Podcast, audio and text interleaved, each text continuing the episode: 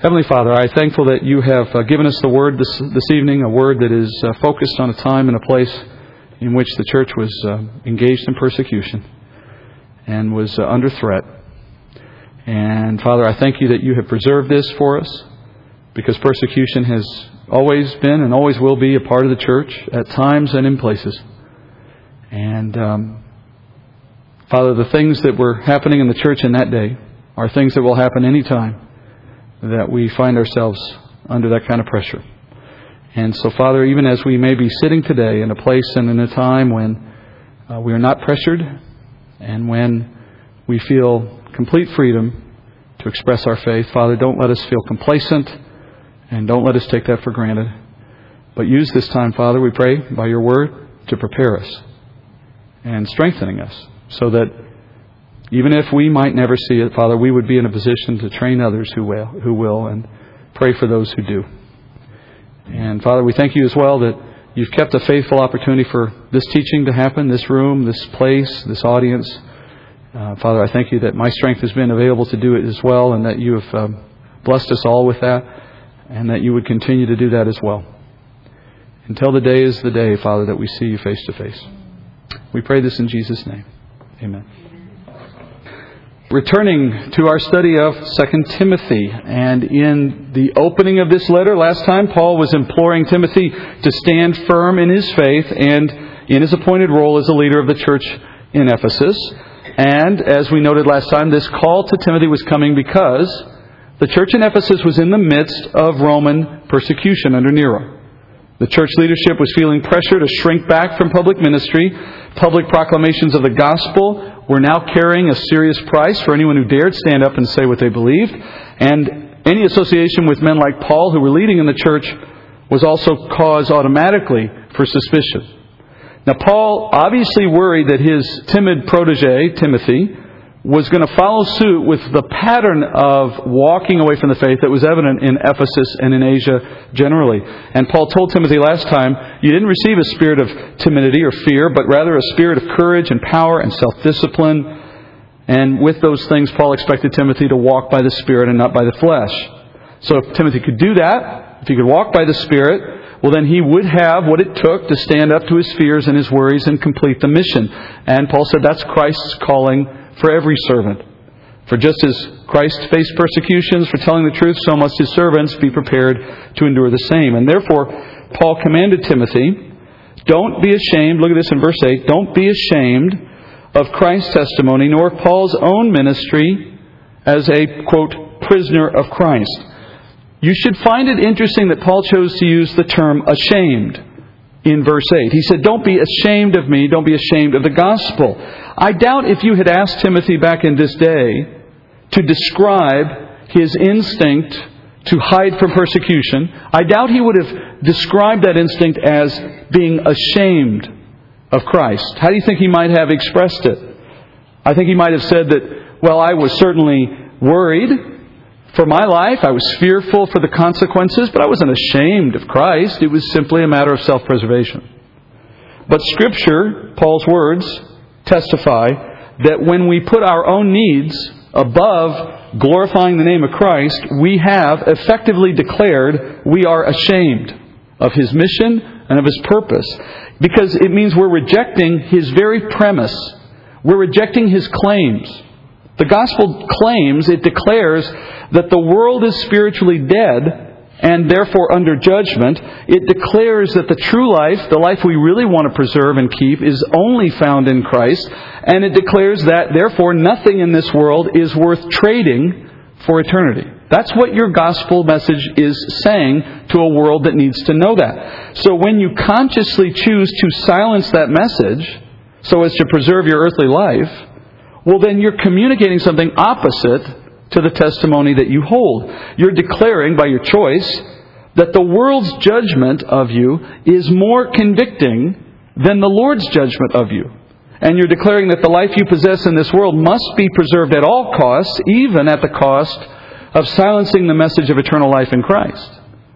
And you're declaring that this world is more precious to you than the one you stand to receive in Christ. In that sense, if we demonstrate that we would rather see our life here preserved and our silence maintained over taking the risk of a testimony, we're saying we're ashamed of Christ. We're ashamed of what we've been given. We're ashamed of what He stood for. If you distance yourself from others who serve faithfully, like distancing yourself from Paul, for example, well, then you're communicating disapproval with His faithfulness to that same message. We're saying we're ashamed of what Christ said because we don't want to repeat it. And we're ashamed of anyone who does repeat it because they're aligning themselves with Christ. At the moment persecution arrives, few believers have the presence of mind to recognize the implications of shrinking back. Which is why Scripture says we are to give careful thought to what we will do under those circumstances before we ever face them, before we ever think we might face them. While we still live in a country and in a time when the thought of such things seems so remote so as to be a near impossibility.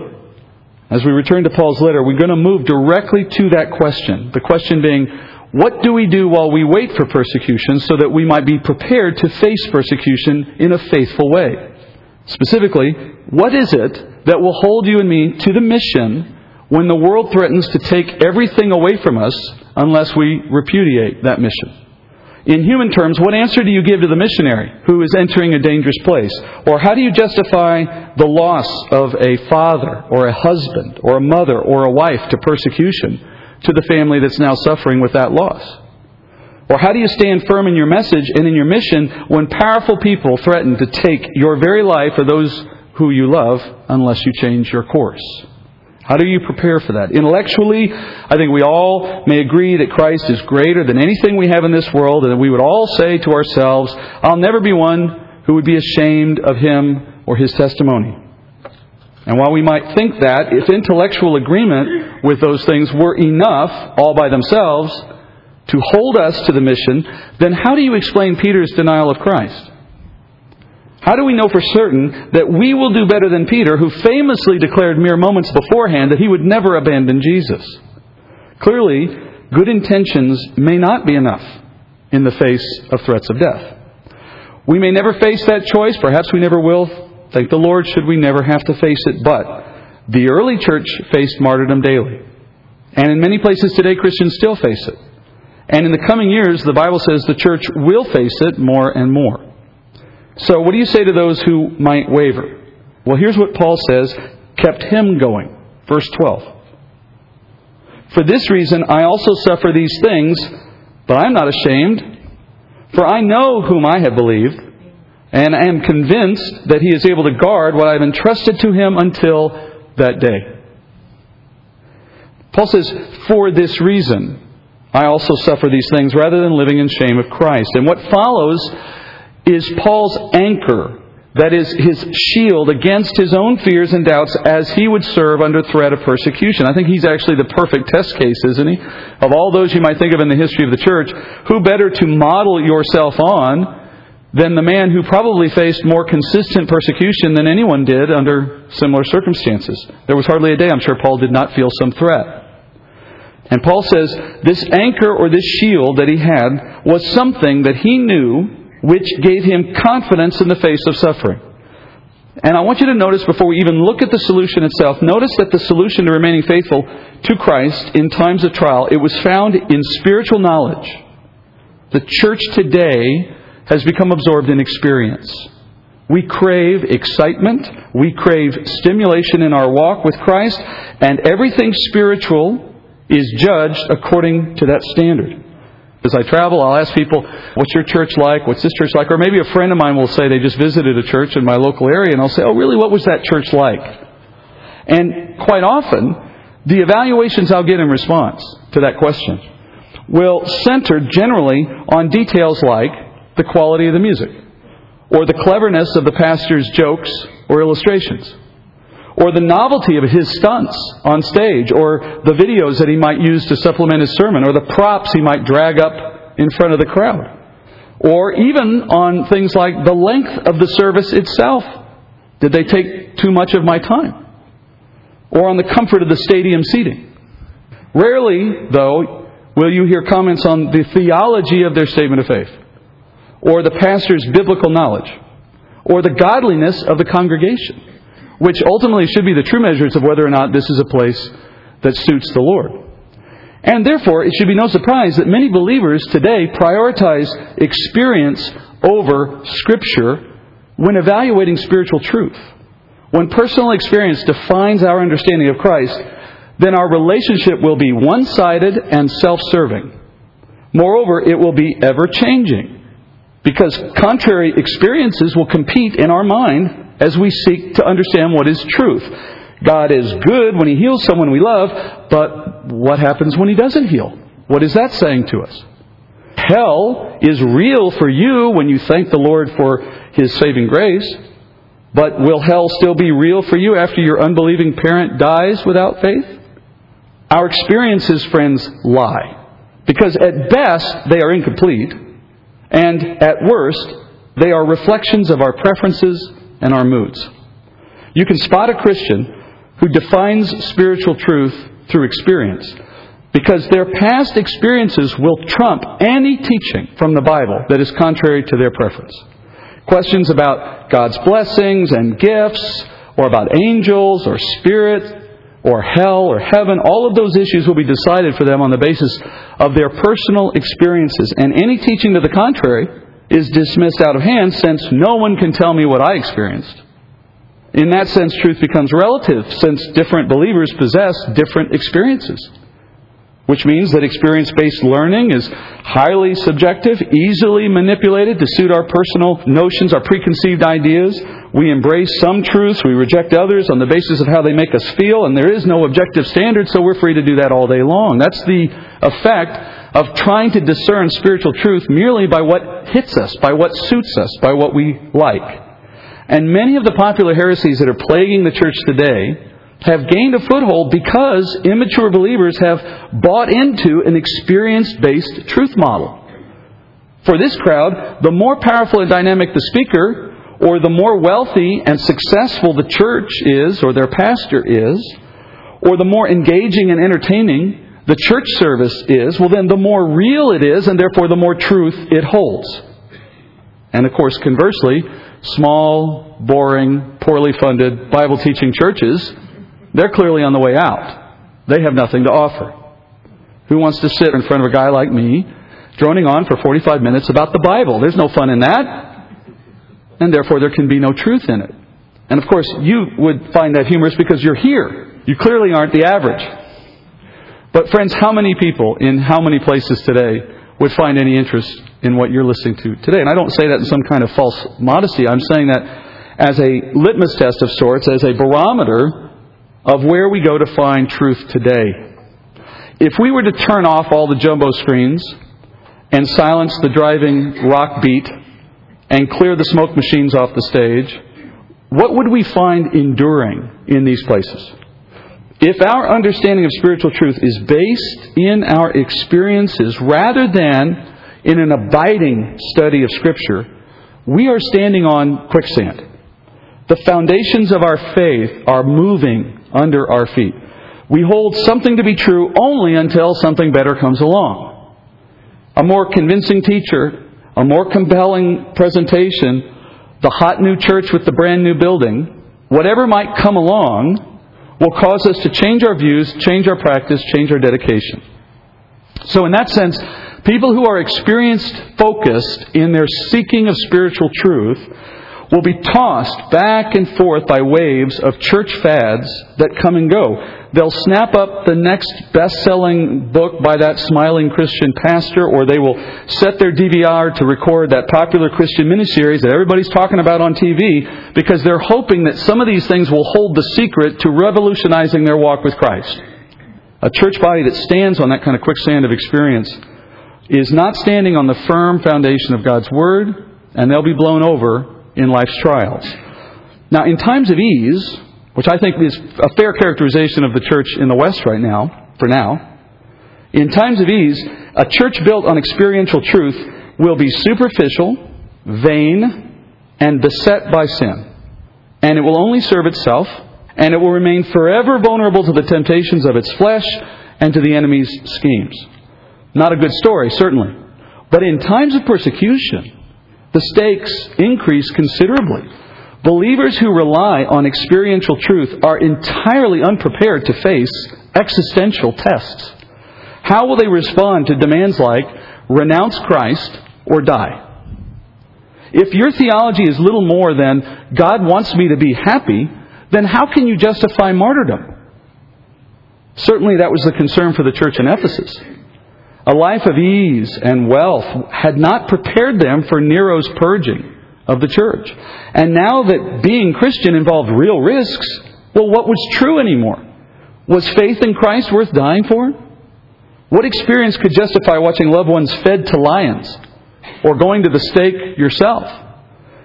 Only by abiding in His Word would somebody be willing to stand faithfully under those circumstances. Because the Bible says the Word of God is food for our soul. It's a light to our path. It's truth. It's the only truth. And therefore, believers only grow and they're only spiritually strengthened through an abiding study of God's Word. That's the central truth that Jesus taught in John 15 in the vine analogy. He says in John 15, 1, I am the true vine, and the Father is the vine dresser. Every branch in me that does not bear fruit, he takes away, and every branch that bears fruit he prunes so that it may bear more fruit. You are already clean because of the word which I have spoken to you. Abide in me, and I in you. As the branch cannot bear fruit of itself unless it abides in the vine, so neither can you unless you abide in me. I am the vine, you are the branches. He who abides in me and I in him, he bears much fruit, for apart from me you can do nothing. Like the analogy of a branch on a vine, you and I draw our spiritual supply from Christ. To strengthen us for greater production, the Lord may prune us at times, testing us, bringing us through hardships of one kind or another. If we respond to that pruning in the proper fashion, we produce even more fruit. But if we disconnect ourselves from the supply, we have no hope to sustain our walk in the face of such trial. And experiences with God, however genuine, however dramatic, do not equal, much less replace, an abiding knowledge of God through His Word. When Paul says, back to the text, when Paul says, he knew in whom he believed, he's saying he knew where his supply came from. He knew the master who pruned him, and that knowledge from God's word sustained him in suffering. Regardless of what kind of persecutions we may face in life, our ability to sustain our faithful walk depends upon our devotion to the word of God. As the psalmist says in Psalm 119, 33, he says, Teach me, O Lord, the way of your statutes, and I shall observe it to the end. Give me understanding that I may observe your law and keep it with all my heart. Make me walk in the path of your commandments, for I delight in it. And then skip to verse 49. He says, Remember the word to your servant in which you have made me hope. This is my comfort in my affliction, that your word has revived me. Now, to be sure, God uses experiences from time to time. I mean, miracles have a place in God's economy. But generally speaking, when God uses miracles, He does it to gain someone's attention so that then they will hear the Word of God. And if you doubt me in that, go back and look at what you see in Scripture whenever miracles play a prominent role in God's work. For example, Moses. Moses used miracles to gain Pharaoh's attention so that then Pharaoh would listen to his word concerning Israel. Jesus used miracles all the time, but he did that to gain an audience for the gospel so that he could declare that the kingdom had arrived. And even in the church in Acts, you see the Spirit working to produce miraculous signs from time to time, but always as a means of calling attention to the voice of the apostles as they preached the message. Which brings us back again to verse 12. Paul says he was willing to suffer for the gospel because of two things he knew from the Word of God. First, he says, in whom he had believed. He knew in whom he had believed. We all know he's speaking here of Christ. That is, Paul knew Christ. But obviously, Paul knew Christ in the simple sense that Paul was a believer in Jesus Christ, and in that way, we could say every believer knows Jesus Christ by definition, and that's important, but that's not what he's talking about. Paul's speaking about the knowing that goes far beyond obtaining a saving knowledge of Christ. It means knowing Christ intimately from the Word of God itself. We could talk for hours, I'm sure, on all that Paul came to know of Christ, but I want to focus on three aspects that probably directly support Paul's reasoning for why he's willing to suffer. First, knowing Christ's character. If you study God's Word, and I don't just mean the Gospels or the letters, I'm talking the whole of it, in a fairly short period of time, you'll gain a good appreciation for the character of God. And Paul knew Christ's character from the Word. He knew him to be merciful and good and a rewarder of those who seek him. He knew him to be a God who keeps his promises from the start of all that God has done. And he knew that the passing of time has no effect on the faithfulness of God. Doesn't matter how long you're waiting for God to fulfill his promises, that fulfillment is no less secure now than it was when it was spoken originally. God will keep his promises. As Paul himself wrote in Romans, which I would think clearly reflects this perspective on, from Paul on Christ, he said in Romans 8:38, "For I am convinced that neither death nor life, nor angels, nor principalities, nor things present, nor things to come, nor powers, nor height, nor depth, nor any other created thing will be able to separate us from the love of God which is in Christ Jesus our Lord." That's the character of God. He's a covenant keeping God. Second thing Paul knew, he knew God had a good purpose in all that happens. He knew there was good purpose in what God was seeking to do by allowing his children to suffer for his namesake.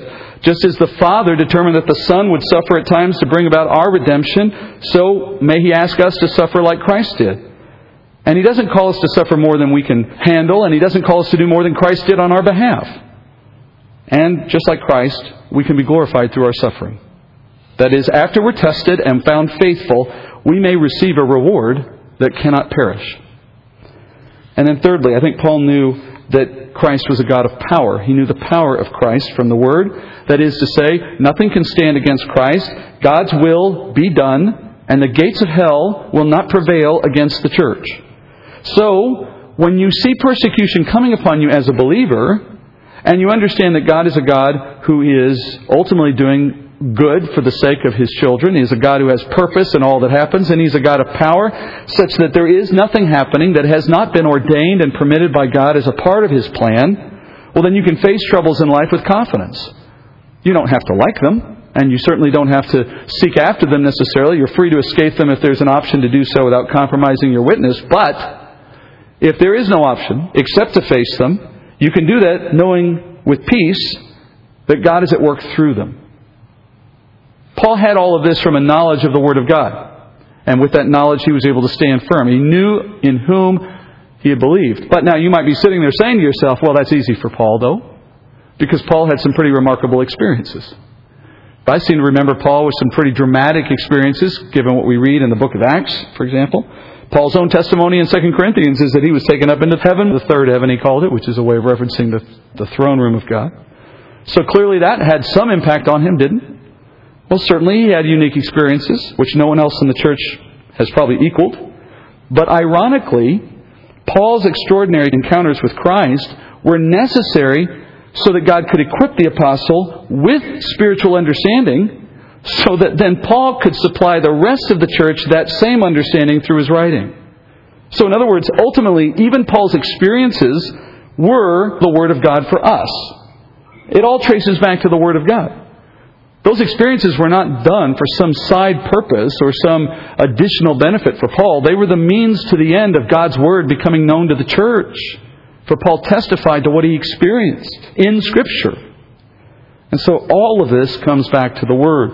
So from the study of God's Word, Paul said he knew in whom he believed, and that knowledge gained him confidence to suffer for his name's sake. And now look at the second half of verse 12. Paul then adds that he was convinced Christ was able to guard what Paul had entrusted to Christ.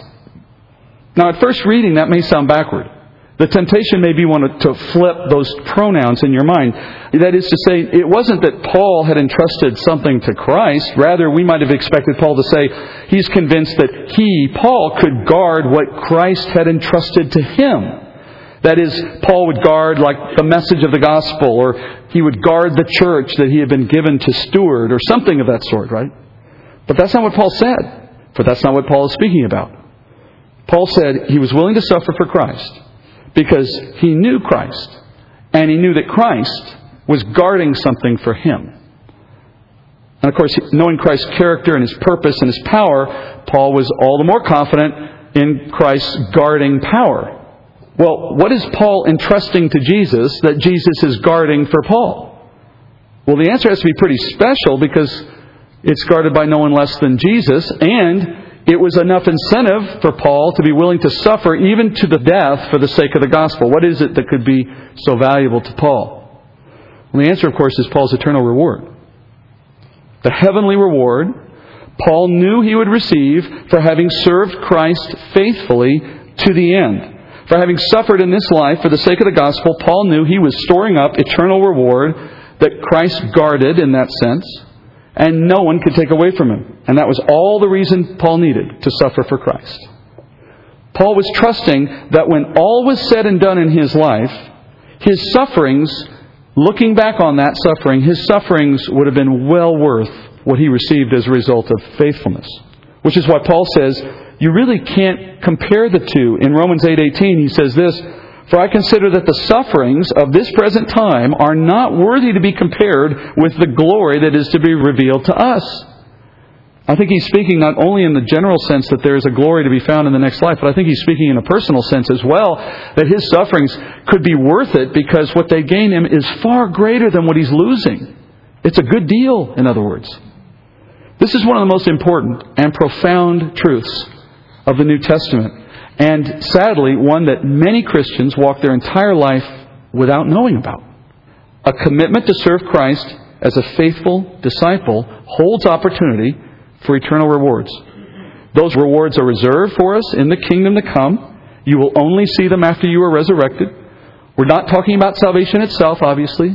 That's something by faith alone, not by a reward or a work. As Paul said earlier in verse 9, we are saved by grace alone, through faith alone, in Christ alone. But what Paul then has gone on to say in the verses after verse 9 is that he was willing to suffer hardship, he was willing to accept the world's scorn, as he shared the message with others because he was convinced Christ would make that sacrifice worth it in the end.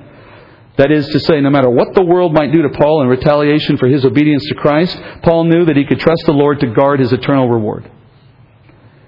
Friends, concern yourself with pleasing Christ because one day, the Bible says, you all, we all stand before Christ for a judgment, not a judgment that determines whether to go to heaven or not. That was already determined on the cross. By faith, we have received that outcome already. But a judgment nonetheless. Paul describes it in 2 Corinthians 5.10. He says, For we must all appear before the judgment seat of Christ, so that each one may be recompensed for his deeds in the body, according to what he has done, whether good or bad.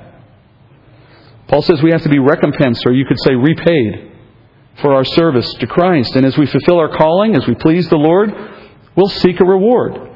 But if our discipleship is found lacking, if our deeds in the body are, quote, bad, as Paul says, well, then our rewards will suffer similarly. It's not that our life in the kingdom will suffer. It's not a suffering in the sense of punishment. It's a suffering in the sense of losing opportunity, losing what could have been. Now, this concept, the very bedrock on which Paul says he was willing to suffer for, this concept of reward, of suffer now for what God will provide later, that concept, friends, is only found in the Word of God. You cannot find that. You cannot even intimate it through experience. Everyday experience in the church will never teach you this truth. Absent the teaching of the Word of God, you'd never know it.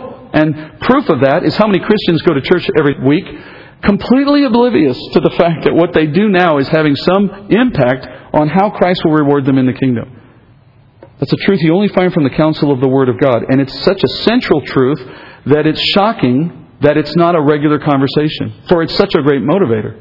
In fact, its whole purpose for being in the Word, its whole purpose for existing at all, is for the sake of encouraging that slave, as Jesus calls us in parables, to be faithful to the master while the master's gone.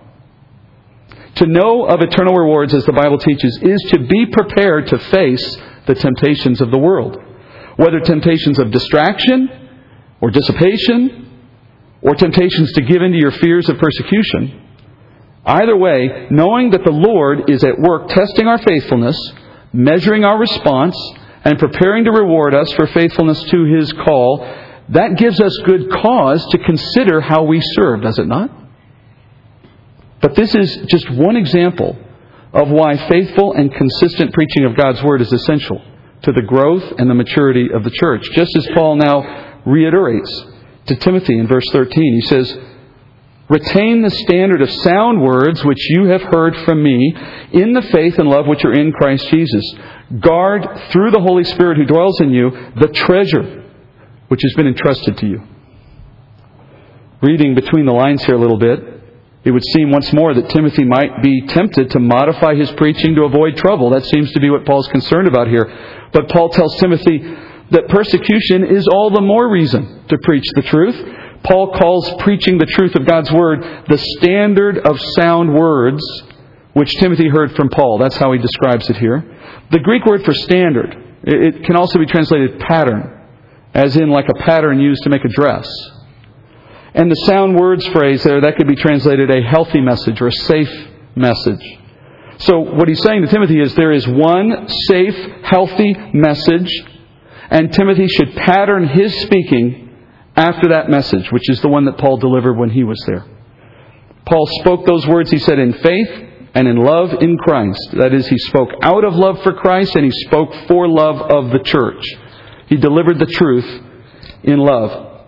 And he spoke in faith that Christ would put his own word to great use. Remember, the word of God is God's word, not our word, and so as we speak it, it's not as though it's our word making things happen, whether that's in the heart of a believer or some other way. It's merely letting God's word do its work. We're, we're simply an observer of God's work in that respect. And so Paul is asking Timothy to do as he did. That is, to step into a situation that has grave risk and potentially blow back from those who don't appreciate the message, and speak it with a confidence that it comes with God's ordained power and purpose, and you can let it free, let it do as God chooses to do. Timothy must do the same, which is a willingness to speak truth no matter what might come of it. Doing so, he said, would ensure reward for Timothy, even as it makes opportunity for others to know the same truth. In fact, the sound words of the Word of God, Paul says, are a treasure entrusted to Timothy by Christ. I wonder personally what would happen in church pulpits around the world if more men thought of the Word of God in this way. That is, the Word of God is something God treasures. The Word says elsewhere, He treasures His own Word above all else. Psalm says in 138, Psalm 138 verse 2, I will bow down toward your holy temple and give thanks to your name for your loving kindness and your truth, for you have magnified your word above all your name. Now we know how God holds his name in regard in Scripture, right? The name above all names, and a name is the embodiment of the person who holds it. It says all that needs to be said about a person's character, and that's why God's name is so varied in Scripture. Wonderful counselor, Mighty this, great this, Lord of this, Lord of that, right? All the ways God is named in Scripture are meant to show you the, the awesomeness of the character of God. And despite all of that, God holds His word above His own name. So all men called to minister to God's people in pastoral ministry have been entrusted with the Word of God, something that the Lord says is a treasure to Him. So what do you suppose the Lord thinks as He observes pastors, maybe like Timothy in his day, neglecting or even changing the word to suit their own purposes. Especially when you know the truth that leads men and women to abide in Christ is only found in the Word of God. So Paul calls Timothy to guard or to keep that treasure through the Holy Spirit, which is to say, Timothy, value this above anything else, above your personal safety, above your personal reputation or popularity, above the whims of your congregation, Something I think many in my line of work have forgotten. That we hold the value of the Word of God above anything of our personal interest. How often and how sad it's been for me to hear men who say that they would preach more out of the Word on Sundays were it not for the fact that in doing so they'd run too many people out of their building. May I submit to you that anyone who's not willing to be in the building so they can hear the Word of God, the very thing they need is the Word of God. The truth that Paul is giving Timothy here also has implications for you and I individually. I don't want this to be seen at, from too much of a distance to those of us as members of a church rather than as pastors. Knowing how highly the Lord values His Word, even above His name, the believer then, I think, is on notice to treat the Word of God as the treasure that it is. And that means first having a personal goal of seeking to understand the depths of God's Word. You have to make a point of finding your supply daily in the Word of God. And that's going to look a little different from person to person, but in general, it means endeavoring to study it in a comprehensive fashion, regularly, consistently, and to do so both as a matter of personal study, but also in seeking outside instruction. We're responsible for that pursuit. The writer of Hebrews says in speaking to the church of his day in Hebrews 5:12 that though by this time you ought to be teachers, you have need again for someone to teach you the elementary principles of the oracles of God. And you have come to need, again, milk, not solid food. For everyone who partakes only of milk is not accustomed to the word of righteousness, for he is an infant. But solid food is for the mature, who because of practice have their senses trained to discern good and evil. And therefore, leaving the elementary teaching about the Christ, let us press on to maturity, not laying again a foundation of repentance from dead works and of faith toward God, of instruction about washings and laying on of hands and the resurrection of the dead and eternal judgment. The writer's point, in general, is that no believer is exempt from the biblical injunction to know the Word of God. And not just superficially, but according to the writer, well enough to teach others, regardless of whether you feel personally called to teach or not. It's a standard of knowledge, in other words, a standard of devotion to the pursuit of what's in the Bible. I'll sometimes, on a point like this, within a crowd, maybe as I'm traveling, I'll try to make my point by asking how many people in that crowd can name all 66 books of the Bible. In any order you please, just name them all. And of course, most people hope that I don't call on them. And then I say, well, how about just the New Testament? Of which I still find most people feel a bit hesitant to try. And then I ask the obvious question if you can't even name them, how much do you know about what's in them? I find that once I've studied a book, I never forget that it's in the Bible or where it is. And my point is not that I know it all any more than anyone else. I'm saying it to simply illustrate that while we may feel somewhat satisfied in our study as a Bible student because we are engaged in it regularly, a sober look at who we are and what we really know will probably reveal that we're largely biblically ignorant, and certainly the average Christian is entirely biblically ignorant.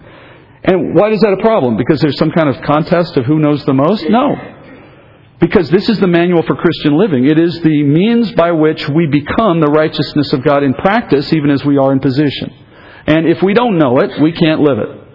And as the enemy or the world brings itself against us, whether for our faith or for any other reason, what are we standing on? As we confront those moments, as we prepare for them now in a moment of ease, what are we getting ready with? What is it that's preparing us? This is a high standard, yes. Few today seem very interested in meeting it, much less being able to meet it. Even among those Christians who engage in regular study of God's Word, many of them, ironically, pursue God's Word by seeking experiences rather than seeking true, in depth Bible study.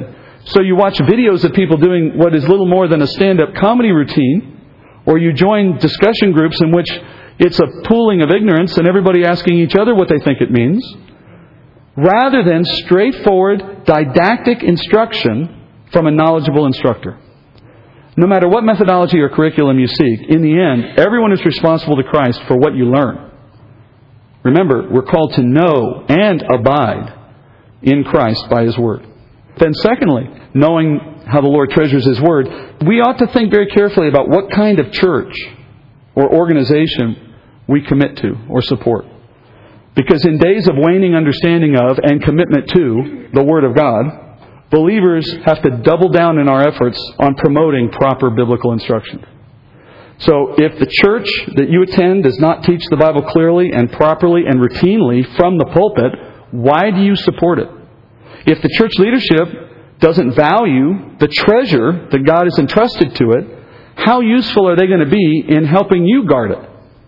And with persecution right around the corner, I think the church needs to return to the confidence that Paul had that allowed him to face suffering, and that confidence came from knowing and guarding God's treasure, which, among other things, taught him that he had his own treasure at stake in his faithfulness. Not everybody in the body of Christ shares your love, my love, and appreciation for the Word of God.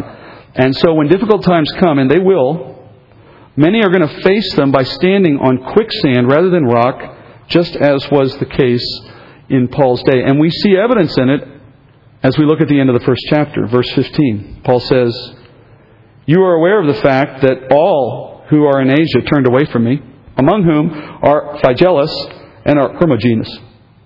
Paul says all the church leadership in Asia turned away from him. I don't think he's exaggerating. I don't think it's hyperbole. All the leadership of the church in Asia, and Ephesus was a city within that province of Asia, so we're talking about the leaders that were in the city of Ephesus apart from Timothy, and in any other areas surrounding Ephesus. Many of if not all of the church leaders left. Many of the flock probably followed. They all repudiated Paul in one way or another. And they did so to save their freedom and their livelihood and the lives of their family in the face of Nero's persecution. And I would argue that based on Paul's teaching, they must have done it because they were not rooted in God's Word. They didn't realize what they were sacrificing in the process. If we could go back in time and talk to some of these guys, whoever they were, and if we could have given them some magical way to look forward into their future and gaze upon their heavenly reward like they were contestants in Let's Make a Deal, for those of you over 50. What a great show that was, by the way. So let's make a deal, right? And it's as if you could put them on the stage in that game show and you could ask them whether they wanted to trade their job or their freedom or even their earthly life for what was behind door number one. These Christians, according to Paul, were, were readily saying yes to that deal, that they would give up whatever was behind that heavenly door in exchange for holding on to, temporarily, their earthly things. Clearly, that's a foolish bargain, and it's one they didn't need to make. If they had treasured the Word of God, they would have had a better understanding of what lied behind that door, what was behind door number one, so to speak. They could have appreciated the magnitude and the permanency of that reward in contrast to the fleeting, worthless quality of what they were trying to preserve here in this life. As Jim Elliot famously said, he is no fool who gives up what he cannot keep to gain what he cannot lose. These Christians in Asia were making the fool's trade. Now, among the leaders were two that Paul mentions here by name. These men are not mentioned elsewhere in Scripture. We don't know anything else about them. But apparently, they were initially very helpful to Paul in Ephesus, but now have turned away merely because of persecution. These men, I assume, are believers. But forevermore, notice, forevermore, their names are immortalized in God's eternal, unchanging word for their misdeeds. Not the kind of testimony any of us want. Why does Paul mention them? Well, I'm going to give Paul the benefit of the doubt that he knew he was writing Scripture. And therefore, Paul seems to be mentioning these men to give Timothy cause to think again about his own actions. I mean, imagine seeing another man's name recorded in Scripture by an apostle and then wondering how your own history will be written. And yes, I do believe, as there is evidence from the early church fathers, that Paul's letters were immediately identified as Scripture from the moment they were authored. They were understood to be.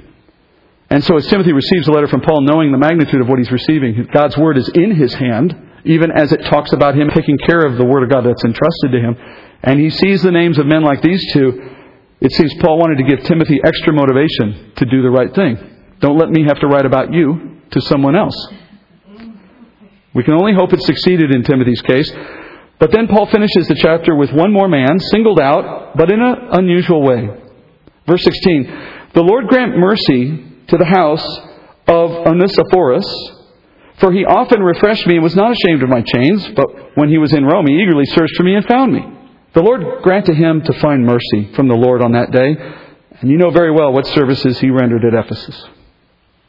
Now, Paul asked the Lord here to grant mercy to a man named Onesiphorus, and Paul says several good things about this man's testimony, right? First, he says he was often refreshed by this man when he was ministering in Ephesus. That means this guy must have been someone who supported Paul in a variety of ways while he ministered in the region. And then, secondly, he's not ashamed of Paul's chains. Now, he's speaking here about a time when Paul was in chains in Rome. He says the man sought him out in Rome. That's when Paul was in house arrest, you may remember.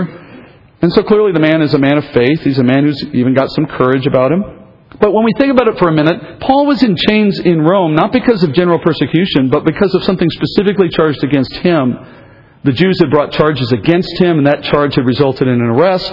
And then Paul appealed to Caesar for a trial against those charges. So in those days, a man like Onesiphorus could visit Paul without much concern. There really wasn't much courage involved in that way, maybe a little bit. But now the days are quite different. Now all Christians are at risk, especially those who are associated with Paul. And as it would appear, again, reading between the lines, it seems as though the man's faithfulness has waned of late. Paul doesn't say anything specifically. We don't hear the charge. But Paul implies the man has fallen like the rest in Asia because he feels the need to appeal to the Lord on the man's behalf for mercy on this day, he says, on the day, which is a reference to the judgment day, to the day in which this man is judged, like we all will be. So it would appear that Paul's appeal for mercy suggests strongly this man was in need of some forgiveness concerning this same issue, which, if true, means that Paul felt sorry for this man in light of his previous diligence in serving, because he knew at the judgment seat there would be an accounting for this man. I think here again, Paul mentions this, knowing it's recorded in Scripture, to give Timothy added incentive. If you're motivated to faithful service to Christ by nothing more than your love for Christ, well, then you are to be commended. Go forth and serve, and we admire you for it. But if you're like the rest of us, who appreciate a reminder now and again that God is a rewarder of those who seek Him, and needing strengthening once in a while to remember that we will give an account before the Lord, then a reminder that there have been others who have gone before us and failed, even after having done many good things, but on the last day was still found lacking because they were not prepared to face the challenges, the tests that God was prepared to bring. Well, then let that be an incentive to us that we should not take for granted the place we have now, that our faith is secure and our heavenly home is secure. But our reward is still in question as we seek to serve Him.